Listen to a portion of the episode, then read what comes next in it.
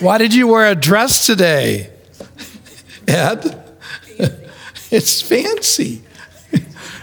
this is what we usually wear as part of our uh, garments for the word and table service. I wore it particularly because I wanted to be off putting.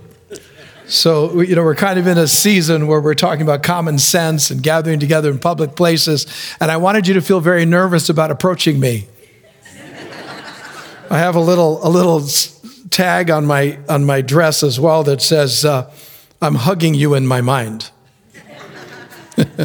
Before we launch into what I wanted to say about today's gospel, I really did want to talk seriously about this business of COVID 19 virus, the coronavirus. We're taking some temporary steps to help keep everyone as healthy and as safe as possible while when we gather for worship and when we gather in some of our other events. Um, before I articulate, articulate those, let me first say that my real conviction and our conviction as a, as a group, as a body, is that we don't want to confuse trusting God um, as an opposition to common sense, right? Um, we don't want to be guilty of the temptation that Satan does to Jesus when Jesus is at the top of the pinnacle of the temple and the, Satan says, throw yourself down because God will protect you. In other words, do something that is not sensical at all because you think God will just make up for you being stupid, right? Um, so we're not doing that. Uh, the the scripture tells us, even in Mark 16, these signs will accompany those who believe. And then Jesus begins to list these claims. They will pick up snakes with their hands, it will not hurt them at all. So, even though there's these statements like this, nobody, even if you accept them totally at face value, most of us don't think we should just go out and find some snakes to play with because of a text like this. Oh, look at we can touch any deadly thing; it won't hurt us. Let's go do that. I, don't think violating common sense is right if uh, or is some kind of a sign that you don't have true faith. Years ago, when I was uh, in the first church I was pastoring, this is back in the in the late '80s. Um, I had a dream in the middle of the night. I know it was a spiritual dream because I woke up right immediately after the dream in the middle of the night and I sensed God's presence and God spoke to me through this dream. But here's what the dream was I'm in a car with my two youngest, uh, Elizabeth, Lissa, we call her. She had to be about two years old maybe and david my, my third son was also sitting and i'm driving shooting down a six lane highway going pretty quickly and i was reading to them from the bible. So i'm reading and talking to them. We're laughing talking about god and uh, talking about the scripture i was pointing out to them. And every once in a while i'd look up and just adjust my steering wheel. And then in the dream, as the dream was coming to its uh, apex, uh, I realized I look up and the, and the highway had turned and we were shooting off you know, just about ready to crash because there was no way I was going to recover. I was going to crash through. And, and in that moment, I, I looked at them and said, Well, guys, we're going to go see Jesus. And uh, literally, this is what happened in the dream. I woke up in the middle of the night, just woke up, and I felt the presence of God. Very unusual. And I heard these words Do not tempt the Lord your God. And I, there's a number of reasons why I think that happened at that particular moment in our lives, but here's what the bottom line was I wasn't using common sense on a number of things. And I was just thinking I don't have to because God has my back. And so I'm deeply convinced that we should use common sense and not just think and do what we would do if there was no miracle that came, right? But when we do what we could do, we shouldn't trust what we do.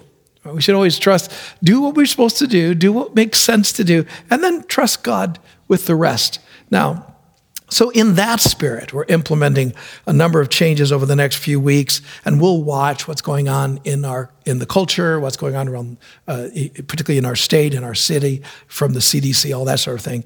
But we're doing several things. Like we have some folks that are there to open the doors for you, so that a million people are touching hands on the same uh, space.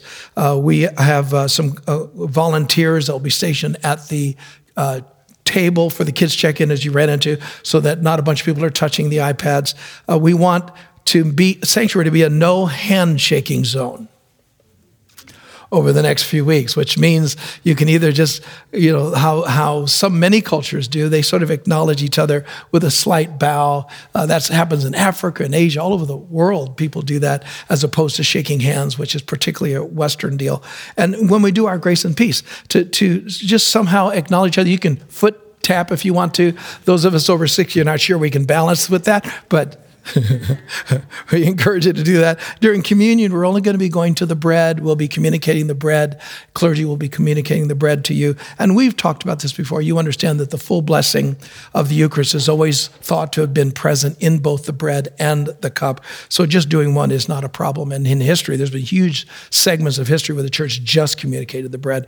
Um, we want to do that, and we'll make sure we'll wash our hands beforehand and after as well. We want anyone, encourage anyone who isn't feeling well or who has kids that are not feeling well to stay at home. And the things to look out for, you know, there's things like uh, sneezing and headache and coughing and, you know, fever, runny nose, that kind of thing. Now, don't feel bad if you cough occasionally. Some of us just cough once in a while because there's something in our throat. Sometimes when I get, I'm, I, I, every time I get in a different room, like here, I get the sniffles. I get, I'm not sick. So don't, everybody that sneezes or does something, don't think they're necessarily sick. Yeah, thank you for that week, whatever that was. uh, of course, it's important to wash our hands regularly. Some people say is to do about uh, 20 to 30 seconds. And uh, you can, uh, some people say do the happy birthday song. I do the Our Father. And if you do the Our Father at a certain pace, it's about 30 seconds that it takes you. It's a beautiful thing to do while you're washing your hands. And uh, uh, we'll, we'll do that kind of thing. And finally, and please hear me on this, this might be a total overreaction, right, to what's going on. But why not overreact, not be in fear, but just be appropriate. Because here's the bottom line we're really not trying to protect ourselves, at least I don't think we should be. I think we should be trying to emphasize the fact that there are people amongst us that are more um, susceptible, more vulnerable.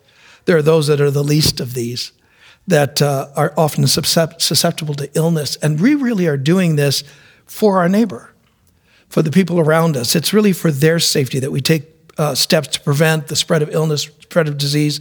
And uh, so we encourage you to participate in that, okay? Good?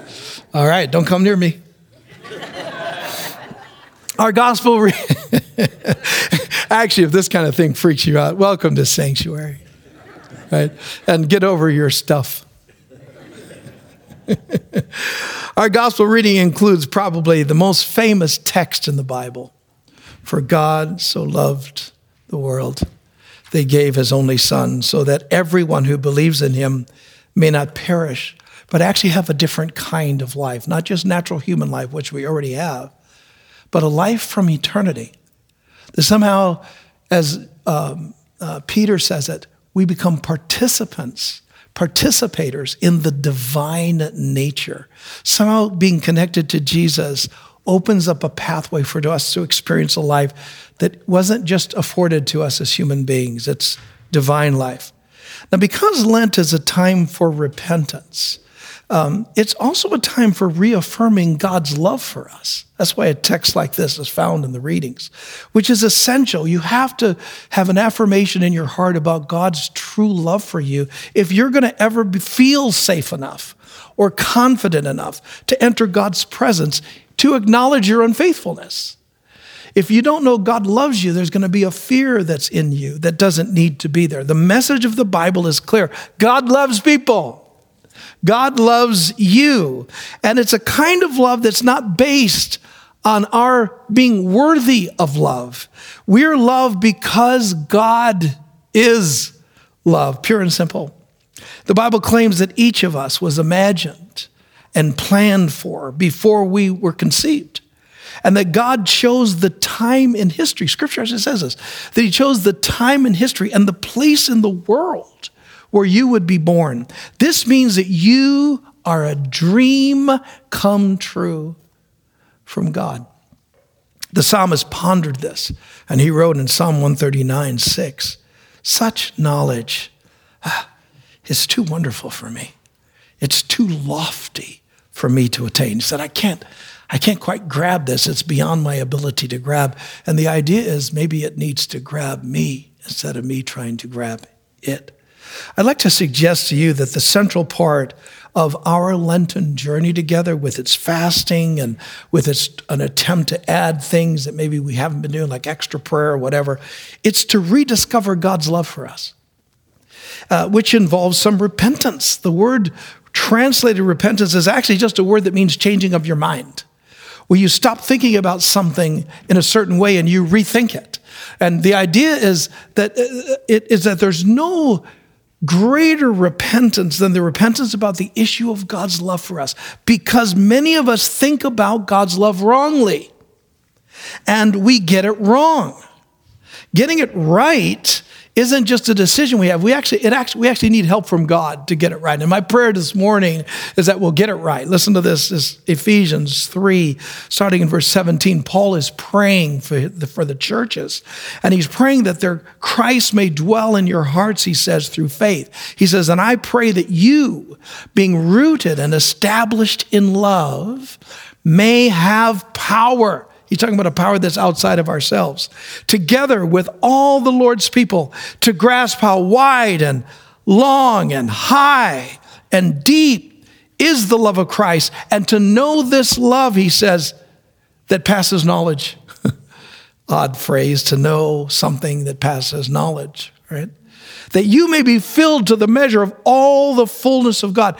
Paul is writing and talking about an internal knowing of God's love and the breadth of it, the height of it, the depth, the length of it, so that we can know it in a way that's beyond figuring it out rationally, that we know it inside our knower, right? The thing inside us that believes beyond our thinking. There are all kinds of aspects to this, but let me give you three areas of repentance that I think are needed concerning the love of God. And these are ways that you and I need to change our minds or repent about the love of God. The first one is this don't give in to the temptation to judge God based on things you see that are evil in the world. Not everything that happens is God's by God's design. It was 9:40 in the morning in Lisbon, Portugal, on November 1st, 1755. That was All Saints Day. Everybody was in church. And while they were there for the Feast of All Saints, there was a huge earthquake in the city and in that area that measured around 8.5 to 9, and it lasted some six minutes. There were fissures in the middle of downtown that opened up uh, that as wide as 16 feet. It shook the city. Buildings toppled. Lisbon is on a sea, and the water at the shore receded, which you know what that means were getting ready for a tsunami. And about 40 minutes later, a huge tsunami, there ended up being two of them, rolled into the city. An estimated 100,000 people were killed that Sunday morning. And it sent shockwaves through Europe because it was a holy day. It was a day when people were gathered to worship. And how in the world did this happen? Where was God? And much of what we understand to be the modern reaction to God being dead was rooted in that event in Lisbon in the 1700s. In 1989, or 1918 rather, this influenza pandemic that we talked about a couple weeks ago started in January of 1918 and lasted through December 1920, so it's about 100 years ago. It was called the Spanish flu and it was an unusually deadly influenza pandemic. It affected 500 million people around the world, which was about 27% of the population of the time. And um, the death toll of that flu is estimated to be anywhere from 17 million to 50 million, and some think it could be as high as 100 million people. It's one of the deadliest epidemics in human history. Where was God? Well, the answer to that is from our understanding of revelation from sacred texts is God was with everyone. God was with the ones who got sick and died. God was with the ones who got sick and lived. God was with the ones who were helping those who were sick. Because God is with us in the less than perfect world in whatever happens in this world. That's the message of the gospel. Why doesn't God stop all the bad? The claim is one day he will. But that day is not yet. The claim is that sometimes He does stop evil when we pray, and sometimes He doesn't. And we don't understand all the tricks to that. And I used to have five, you know, basic rules to prayer that would get prayer every single time. And I did that while I was in my 20s until it stopped working as well. The consistency of God on this side of eternity is that God is always with us. That's what you can trust. Irrespective of what happens, God is always with us. We live in a soul forming world. Here, there is temptation and there is suffering. Jesus came here to show us how to walk in this imperfect world and how to trust God in this imperfect world. And He opened pathways for grace for us to be able to endure, to live, to struggle well, to win sometimes, and to lose and to die when it's time to die. That all of that, the whole of human experience, is wrapped up in Jesus Christ. Repentance here looks like refusing to judge the love of God based on our view of what we think God should be doing or not be doing. One of the young men of Sanctuary died this past Friday, Aaron Loba. He was only in his 40s. He'd been struggling with heart issues for years, given the severity of his heart issues and health issues, they considered the time he had on earth as gift. What if you had been Aaron facing serious life threatening illness? What if you had been his wife Amber, who's here with us this morning? Grace on you, girl. How would you judge God? Would you celebrate the joy of Aaron's life as gift and be thankful for what good you had? Or would you be angry and question if God was loving? Let's just for a moment pause and pray for this family. God of grace, would you come and bring comfort and strength? Surround Amber, the family, with your mercy. Thank you for Aaron's life. Thank you that celebration can be had and that they will grieve well. Thank you for people who are faithful to you in the worst of times and in the best of times. Amen. A second area that may require some repentance in our minds about God's love is to recognize the biblical claim that God's love is not contingent on our behavior. The Bible claims that God's love is unconditional, which means it has no condition attached to it. There are no strings attached. This means God does not love you based on your performance, which is deeply disorienting for us, particularly in the West, because we live in a performance based world. It does not take long for us to figure out that we get further with mom and dad if we obey and comply. That our siblings are nicer if we act the way they want us to. And that colonies of friends will buzz for our attention if we perform admirably. Teachers' pets are chosen based on achievement. Bosses choose favorites based on their accomplishments. And sadly, religious leaders even favor the spiritual ones who participate in everything that the leaders concoct for them. Jesus may love you, but we have a plan for your life.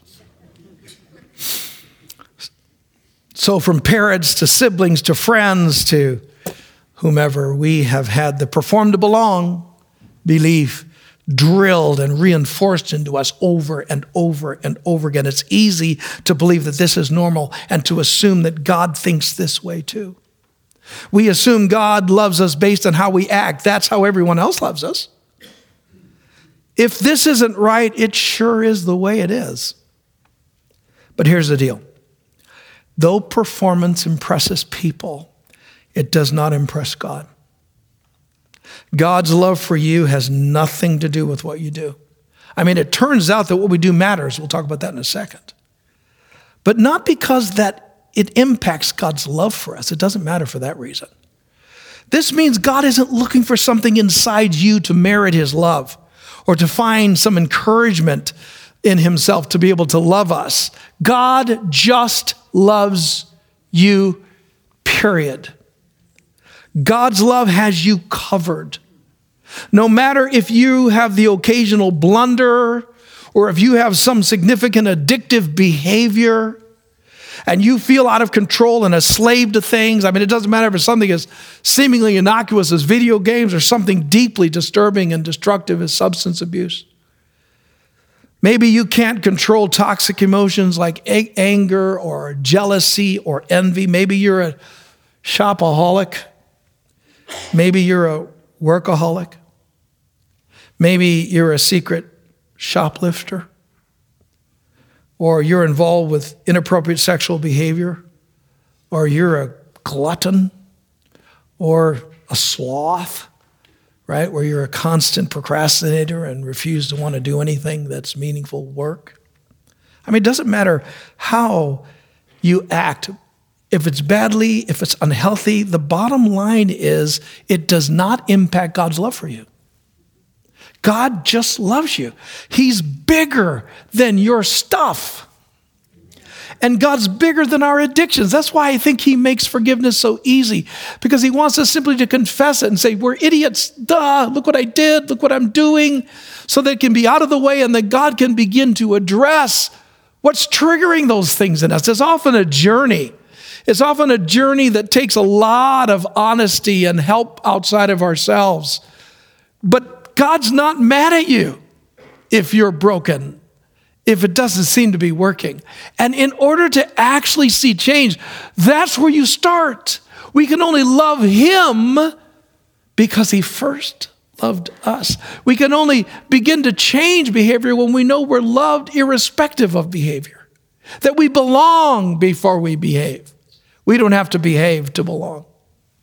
1 John 1 9 says it so beautifully. If we just confess our stuff, He's faithful. And justice has been arranged so that He's just and will forgive us our sins and purify us from all um, that's not right about us. Anything that's not right about you. Even by confessing the one stupid that you're aware of cleanses all the stupid you're not aware of. What a deal!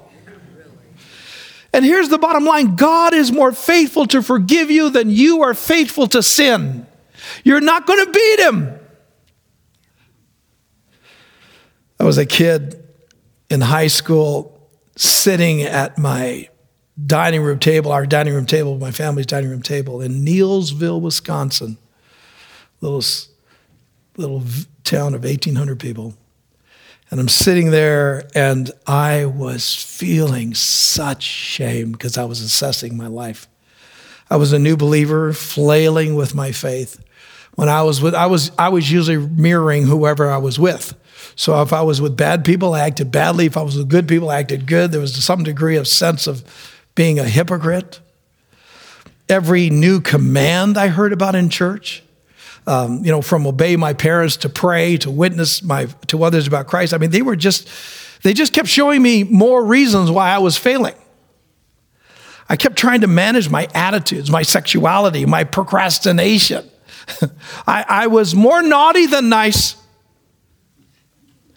This cloud of guilt and condemnation seemed like it pervaded most of my days.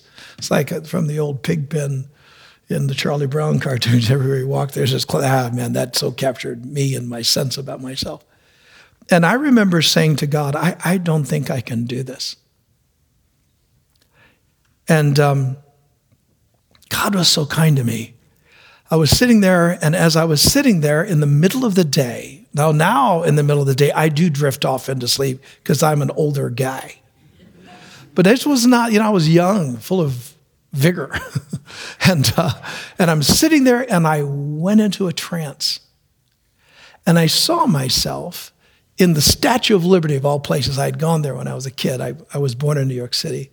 And my mom used to take us around the city. And one time they took us up into the Statue of Liberty. I was just a little guy. And when you get up to the top, I don't know if it's still open today. I don't. I, for a while it was closed. There's a the art, the uh, hand with the torch, the arm with the torch. Uh, you could climb up into it in a spiral staircase. And every quarter turn or so, there was a seat that you could sit out because if you were up on your way up and you were um, older or somehow got tired, you could you could actually sit out on from the staircase, right? They didn't, if you were really taking a long time, people didn't say, get him out of the way and throw you off. There was actually space for you to catch your breath, right? And I'm on that in this trance. I'm on that staircase. And in my mind, I imagined that every time that I would trip or skinned my knee or somehow delayed the progress, it was like I thought I had to just you know be thrown off and just fall all the way poof, down to the bottom and have to start all over. And I, I, that's why I kept getting so discouraged because I kept thinking every time I sinned, it's like I did nothing right. And the Lord, in that moment, showed me that if I skinned my knee or hurt myself in some way, I could just shimmy over and just sit on that seat and catch my breath. That when I sin, I didn't have to lose ground. That when I fail, it's not like it's over and I have to start all over again. That I can sit before Him, before a God who's more faithful to forgive me than I'm faithful to sin to a God who my sin will never scream louder than the blood of Jesus Christ from the cross. That every time I feel guilty about my sin, what I'm saying is my action was stronger than Christ's. And that's a hubris, that's a pride that far exceeds the even sin I committed. Texts like 1 John 1 9 spoke to me, and I've discovered that God knows we are mere flesh He's not thrown by our stupid. I've discovered that there is no condemnation in Christ and that we can never exhaust the mercy of God. Repentance then looks like accepting that in your core, refusing condemnation when you fail, acknowledging that you're loved in your failure. And that's a tall order for us because it's so counterintuitive to the culture in which we live. Now, here's where this gets tricky. Because even though our actions do not affect God's love for us, our actions do impact our destiny. Though you are loved irrespective of your behavior, living in between failure and forgiveness and failure and forgiveness, if you addressing that is not, it's, it's the stuff of survival when you just use First John all the time. It'll help you survive, it'll help you, but it won't help you get to the top because you're spending all your time sitting out here, right? Destiny is realized when love doesn't just make you realize that you're loved irrespective of what you've done, but love actually drives new behavior. There's something about knowing God loves you and that when you sin, He loves you, that in that openness, and that moment of cleansing, it's not so you stay the same. It's so that you can begin to change, that they're not because of self effort, but because of love, because of God's power in your life. There's a grace that restores, but the same grace will empower you to new life. And it's some things like, you know, when you go to the doctor and they hit that spot, you know, on your knee, that reflex spot, that when you hit the love of God, when the love of God hits you, rather, and it hits you, the response, the reaction is to act well, to live rightly, to say no to sin that you've been saying yes to. And it takes a while to figure out how to, that works. And you may have sinned 490 times today, but God forgives you every time. But the reason he makes it so easy to forgive you is because he's trying to address without condemnation in the room, without guilt in your soul, that he's a God who can make the life that you live different than the life you lived in the past. Father Paul so brilliantly was speaking this morning from this text and from the text that's given for, uh, that we didn't read that's in the old testament reading for today in the in the lectionary for the church um, uh, th- that text was how abraham left the world he was living to a new space to a new kind of life to become a new kind of person to start a new nation. And how odd that was in the ancient world that only thought things could repeat that the future was determined by the past that you never change things. Nobody imagined you could actually change your life. And yet god speaks into abraham's world. And as he does, Abraham says yes and follows God into a whole new way of living. And this is the same text that's connected with the one we just read from John 3, where Jesus said, You must be born again. What? You and I, because of our relationship with the Spirit, can live a different life than we've lived. say, Well, I've only lived this life. I get it. And I've been a Christian for years and I'm still bumbling. I get that. God's not mad at you. God loves you. No, but if you're a complete addict, God loves you. But I'll tell you this there is a way out. There is a way for you to be born again. I'm not talking about this moment of asking Christ in your heart. We kind of limit it. Born again means more than just a moment. Born again means you can live a different life with, a, with the destiny God imagined for you. Well, in order to do that, that demands that you and I rec- understand that our this that, that it's a second of repentance, and that the idea that God's love is always an impetus for new behavior.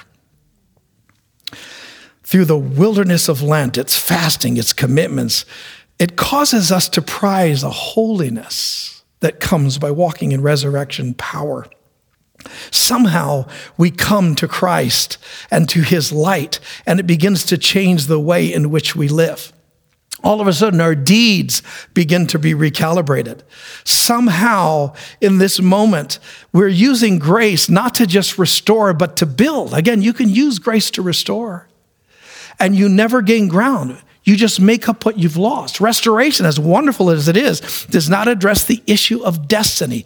Destiny is the dream God has for you, it's what He imagined when He created you. It's only when you use grace that not just restores you from failing, but keeps you from failing that you begin to grow into the kind of person God imagined you to be, the person God can use. Listen to this text. This is 2 Timothy chapter 2. Now notice I'm touching my nose with my Kleenex. It's because this room has dust in it that makes me crazy. I'm not sick. This is the text, 2 Timothy 2. Now, in a large house, there are not only gold and silver vessels. All of you have different kind of vessels. Gail has this china with that we use. I don't know. I haven't seen them for years because we've been traveling, moving around. But it's this china that has G on it, you know, that's beautiful. It's for Gungor. We hardly use those. It's a special, special, like Thanksgiving-ish kind of thing. And then we have pocket plates that you can kind of see what has happened on it before. right? So there are vessels of gold and silver. There's vessels of wood and earthenware, paper, you know, plates. Some are honorable, some are dishonorable, right? Therefore, if anyone cleanses himself from these, he's talking about these things that are common, these things that are just uh, dishonorable, he'll be a vessel of honor, sanctified, useful to the master, prepared for every good work. See, how you live determines the kind of vessel you are. If everything you do, you need to, you know, when, when, you know, paper plate, right? You know, what, what is the deal about paper plates? They're always trying to get something out of what's on them. Put a little beans on that paper plate, you know, it just wants, it just, and you take the beans off and there's still beans on there. Why did you eat my beans right there? Though that plate eats your beans, sauce at least. And you can see if you cut it, you know, it shows, ow, ow, I, you cut me, you cut me. So sensitive and touchy and sucky of anything that's put on it. And it's just, you can only use those once. Kind of throw them away. You can't wash them. You wash them, they fall apart. They're falling apart here. See, so, sad to say, but some believers are paper plates. Can't wash you. Everything you do, you got to get something out of it. It's for you, right? Not honorable vessels. But some of you, if you'll say, God, I don't care what I get out of this, I'm just giving myself to you. And I want, I want to be a person that doesn't, tr- doesn't show, doesn't get cut easy, is not easily offended. You can do with me what you want, and I'm not going to show evidence that it was done. This is the stuff of destiny. In James 1, it says, Blessed is the person who perseveres under trial, for once that person has been approved, he will receive the crown of life, which the Lord has promised to those that love him. You and I can get crowns in life, which means you rule where you're not ruled over, that your life begins to step into something. A classic example of this in my history was I was um, pastoring our, in our first church in Marshfield, Wisconsin. I'm in prayer. The church was about 800 people, which was a pretty large church for this little town that we were in. And, and, and I was there and I was in prayer, not thinking about anything except just saying, God, help me be open to you. And I heard, which did not encourage me, I heard in my heart, you weren't the first choice I had to pastor this church. what? And I and the Lord began this, I don't know, dialogue, I don't know what it was, that began to show me who was the person and their unfaithfulness. And I knew the guy. I, it was a guy that I had been committed to helping, and they became unfaithful and lost their way, lost their lives, really, at least in terms of spiritually. And um, and I, I remember thinking to myself, God, I, I mean, it surprised me. And here's what I felt the Lord showed me through this: is if you're faithful to God and repent quickly and keep running to God until love starts kicking back, where you're actually loving God back because you've been loved. And it's not human energy, but you've learned to tap into a grace that lifts you, that it tells you to say no to ungodliness and worldly passions, that it helps you to do what's right, right? That if you're doing what's wrong, that's just evidence that you're you. And if you're doing what's right, it's not human energy. We're talking about a divine participation in God. If you can start doing that, you'll start moving toward your destiny. And what the Lord showed me, I believe, was that if we're faithful to consistently come back to God, not never fail, but consistently come back and be touched by His grace, that we will begin to navigate into our destinies of what God imagined for us to do. But here's the add on that I was totally surprised by. I felt like the Spirit showed me, and if you're faithful, you will not only fulfill your destiny, but you'll begin to pick up the destinies of other people who have been unfaithful. That's why I was doing something I wasn't destined to do. I still think I'd do some things I'm not destined to do. Not because I'm unfaithful, but because I'm, I have moved toward faithfulness. You pick up things. So my point to you is, is follow God. That decide in your heart that, that your life, you want to build your life on something that matters. One more text for you. This is 1 Corinthians 3. It's an unsettling verse, but let me read it to you anyway. By the grace God has given me, I laid a foundation as a wise builder and someone else is building on it. He's talking about you and me. But each person should take care how they build, right? For no one can lay the foundation other than the one that is laid, which is Jesus, Jesus Christ. If anyone builds on this foundation using gold, silver, costly stones, or here comes the paper products, wood, hay, or straw, your work will be shown for what it is because there's going to be a day that will be it'll be brought to light and it will be revealed by fire. Notice that gold silver and costly stones don't quite respond to fire the way wood hay and straw does the way they do. If what we build survives the builder will receive a reward. If it's burned up the builder will suffer loss but yet will be saved even though only as one escaping through the flames. Listen family it's one of the reasons we do Lent. It helps us to examine what we're building our lives with wood, hay, stubble, or with gold, silver, and precious stones. What is your life being built with? This is the season to examine your hearts. We're to imitate Jesus in the wilderness. Remember, he went into the wilderness and he went through temptation and suffering. And the Bible says, after that season, he came back into Galilee full of the Spirit and power. What you and I are doing in Lent is this we're imitating Jesus. We're stepping into his wilderness experience. Why? Because we're looking for the power of the Spirit, which comes when? When we hit Easter and Jesus is raised from that. That power of that resurrection is what we are trying to calibrate our lives toward us. We are towards. We are anticipating power as we make room in our hearts for God. So let's hear the gospel this morning. For God so loved the world. What does that mean for you?